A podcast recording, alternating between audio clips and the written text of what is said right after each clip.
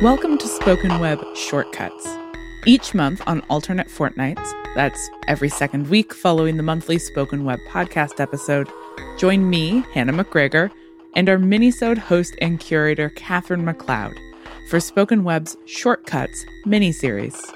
We'll share with you specially curated audio clips from deep in the Spoken Web archives to ask, what does it mean to cut and splice digitally? What kinds of new stories and audio criticism can be produced through these short archival clips? An extension of the Shortcuts blog posts on Spoken Web Blog, this series brings Katherine's favorite audio clips each month to the Spoken Web podcast feed. So if you love what you hear, make sure to head over to spokenweb.ca for more. Without further ado, here is Katherine McLeod with Spoken Web Shortcuts mini stories about how literature sounds.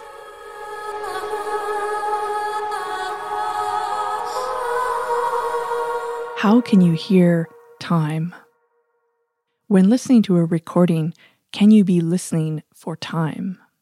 In a set of recordings of a reading series, such as the Sir George Williams Poetry Series, there is an audible marking of time whenever a host of a December reading mentions that the next reading will take place in January.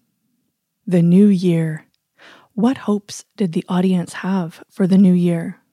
How do these archival recordings help us understand hope in our present moment? I negotiate the steps of paradise, leaping to measures that I cannot hear. Thank you.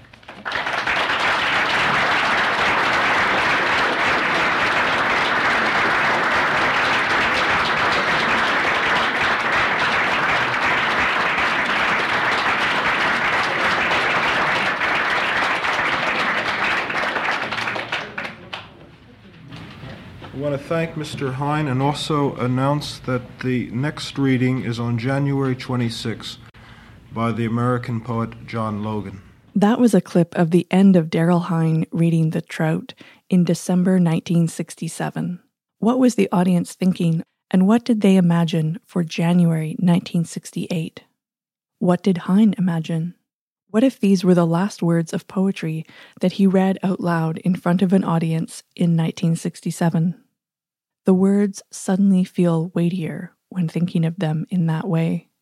A feeling that I would argue we can hear in another reading that ends up being the last one of 1968 in the Sir George Williams series. It's a reading by James Wright on December 13th, 1968. Suddenly I realize that if I stepped out of my body, I would break into blossom. Oh, thank you.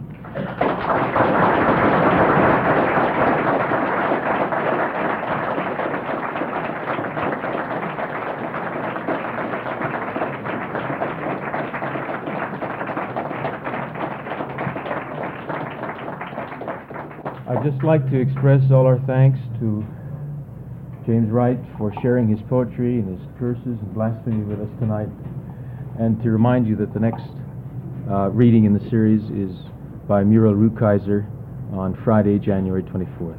Good night. What did the audience hear when they heard? Suddenly I realized that if I stepped out of my body, I would break into blossom. What hopes did they have for 1969 as they listened? 1969, the last reading of that year in the Sir George Williams series, was introduced by George Bowering, and the anticipation of the new year comes up right at the start. Another Vancouver night in the series. This will be, this is the final reading of the fall series, and uh, will be picked up again in January.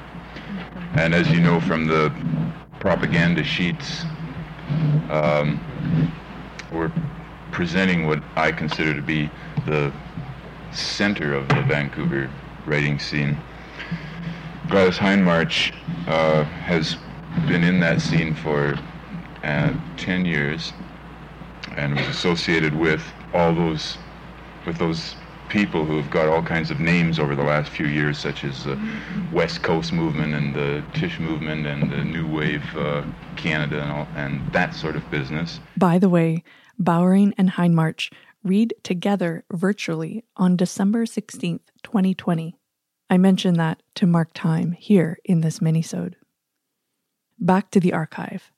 1970. Let's see how this year ends in poetry, or at least in the Sir George Williams poetry series. The reading by Ted Berrigan on December 4th, 1970, is cut off, so we don't know if it ended with an announcement about the next reading, but it did end with Berrigan reading this poem. These are the last words heard in this last reading of 1970. It is the end of a poem called People Who Died. Killed by smoke poisoning while playing the flute at the Yonkers Children's Hospital during a fire set by a 16 year old arsonist, 1965. Frank, Frank O'Hara, hit by a car on Fire Island, 1966. Woody Guthrie, dead of Huntington's chorea in 1968. Neal, Neal Cassady, died of exposure, sleeping all night in the rain by the railroad tracks of Mexico, 1969. Franny Winston, just a girl, totaled her car on the Detroit Ann Arbor freeway, returning from the dentist, September 1969. Jack, Jack Kerouac, died of drink and angry sicknesses in 1969. My friends, whose deaths have slowed my heart, stay with me now.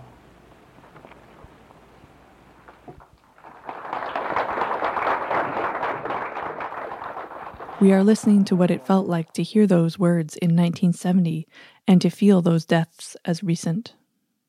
We are hearing time and what it felt like to feel in that time. In the Berrigan poem, that feeling is one of loss, a feeling that so often counters a feeling of anticipation. We hear that anticipation in my last example, the end of a reading by Charles Simic in 1971. Greatest mistake the word I allowed to be written when I should have shouted her name. Thank you.